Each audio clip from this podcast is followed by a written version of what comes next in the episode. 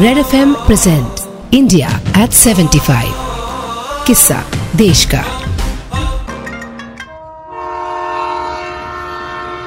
जो मज़ा चाय और उसके साथ मैदे की बनी मठरी में है, वही मज़ा हिंदुस्तान में पटरी, यानी कि रेल की पटरी में सफ़र करती ट्रेन में है, जहाँ ऊपर की बर्थ पर लेटे हुए भाई साहब को यही लगता कि नीचे वाले का काम बस इतना है कि वो हर स्टेशन पर उन्हें बताते रहे कि आखिर स्टेशन कौन सा आया है।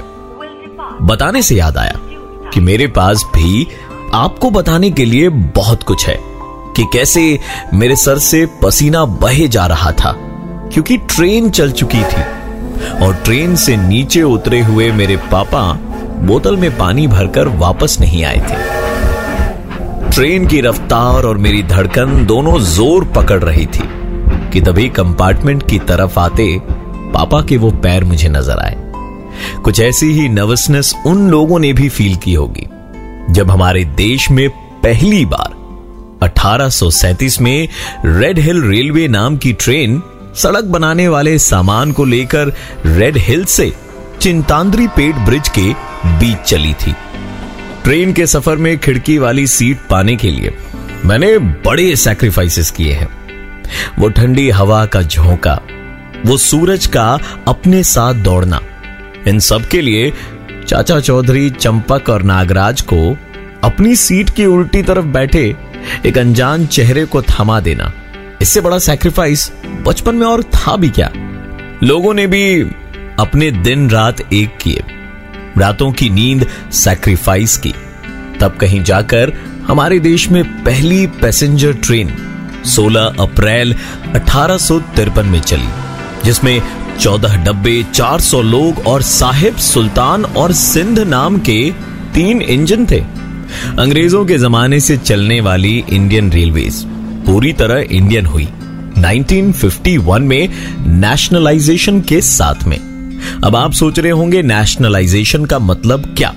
तो इसका मतलब होता है, जब भी किसी गुड सर्विसेज़ या कंपनी की ओनरशिप सरकार को दे दी जाती है तो उसे नेशनलाइजेशन कहते हैं। नेशनलाइजेशन के बाद में इंडियन रेलवेज ने छह जोनल एडमिनिस्ट्रेटिव यूनिट्स बनाए और उन्नीस में रेलवे टिकट के रिजर्वेशन कंप्यूटराइज्ड होना शुरू हो गए। लेकिन सिर्फ़ बॉम्बे शहर में और उन्नीस सौ पंचानवे में रिजर्वेशन पूरी तरह से कंप्यूटराइज्ड हो गया पूरे भारतवर्ष में। आपको यह जानकर हैरानी होगी कि आईआरसीटीसी की वेबसाइट पर हर मिनट 12 लाख हिट्स होते हैं। शायद ये फेसबुक के बाद सबसे ज़्यादा डिमांडेड वेबसाइट है। वैसे हमारे लिए इंडियन रेलवेज तब तक शायद इंडियन नहीं होती, जब तक हम सीट पर अखबार बिछाकर उस पर खाना ना खा लें, जब तक मूड़ी वाले से थोड़ा एक्स्ट्रा नारियल ना निकलवा ले। चाय वाले भैया को ऊपर वाली सीट पर ही बैठकर दूर से आवाज़ न लगा ले। लेकिन मैंने तो बचपन में ही इंडियन रेलवे से सीख लिया था कि ऊपर तक जाना हो तो मेहनत करनी पड़ती है। पहले चप्पलें नीचे वाले बर्थ में किसी बक्से के पीछे छिपानी पड़ती है। फिर यहाँ वहाँ पकड़कर ऊपर उठना पड़ता है। उन्नीस सौ इक्यावन में हुई नेशनलाइजेशन के बाद में। कुछ ऐसी ही मेहनत और प्रयासों के बाद आज हमारा इंडियन रेलवे नेटवर्क वर्ल्ड में फोर्थ लार्जेस्ट नेटवर्क है। With our train covering one lakh twenty seven thousand seven sixty kilometres of tracks over a route of 67,956 kilometres with around 7,500 stations हमारी भारतीय रेल बड़ी कमाल है। इसमें हर दिन करीबन 22 मिलियन पैसेंजर सफ़र करते हैं और गतिमान एक्सप्रेस इंडियन रेलवेज की 113 किलोमीटर प्रति घंटे की स्पीड में सबसे तेज दौड़ने वाली ट्रेन है। कभी ट्रेन के ऊपर छैया छैया तो कभी सिमरन का हाथ पकड़ने की कोशिश करते राज भैया।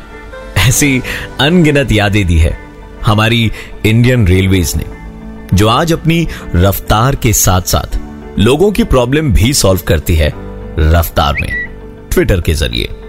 कहते हैं कि इस देश में कुछ भी पॉसिबल है, और ऐसा ही नज़ारा देखने को मिलता है। जब आप इंडियन रेलवे से सफ़र करके महाराष्ट्र के अहमदनगर डिस्ट्रिक्ट के बेलापुर स्टेशन पहुँचते हो, नहीं नहीं श्रीरामपुर स्टेशन पहुँचते हो।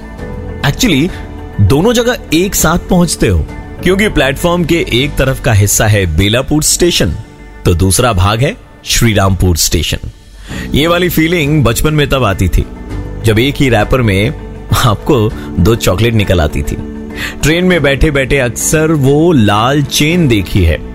आज लगता है, मानो, सही कहूँ ना तो वो इंडियन रेलवेज के नज़र का टीका है, जिसके कारण आज तक इंडियन रेलवेज कभी रुकी नहीं है। तो किसी रेल से गुजरती है, मैं किसी पुल सा अपनी यादों के साथ थर थर आता हूँ। यादों के साथ थर थर आता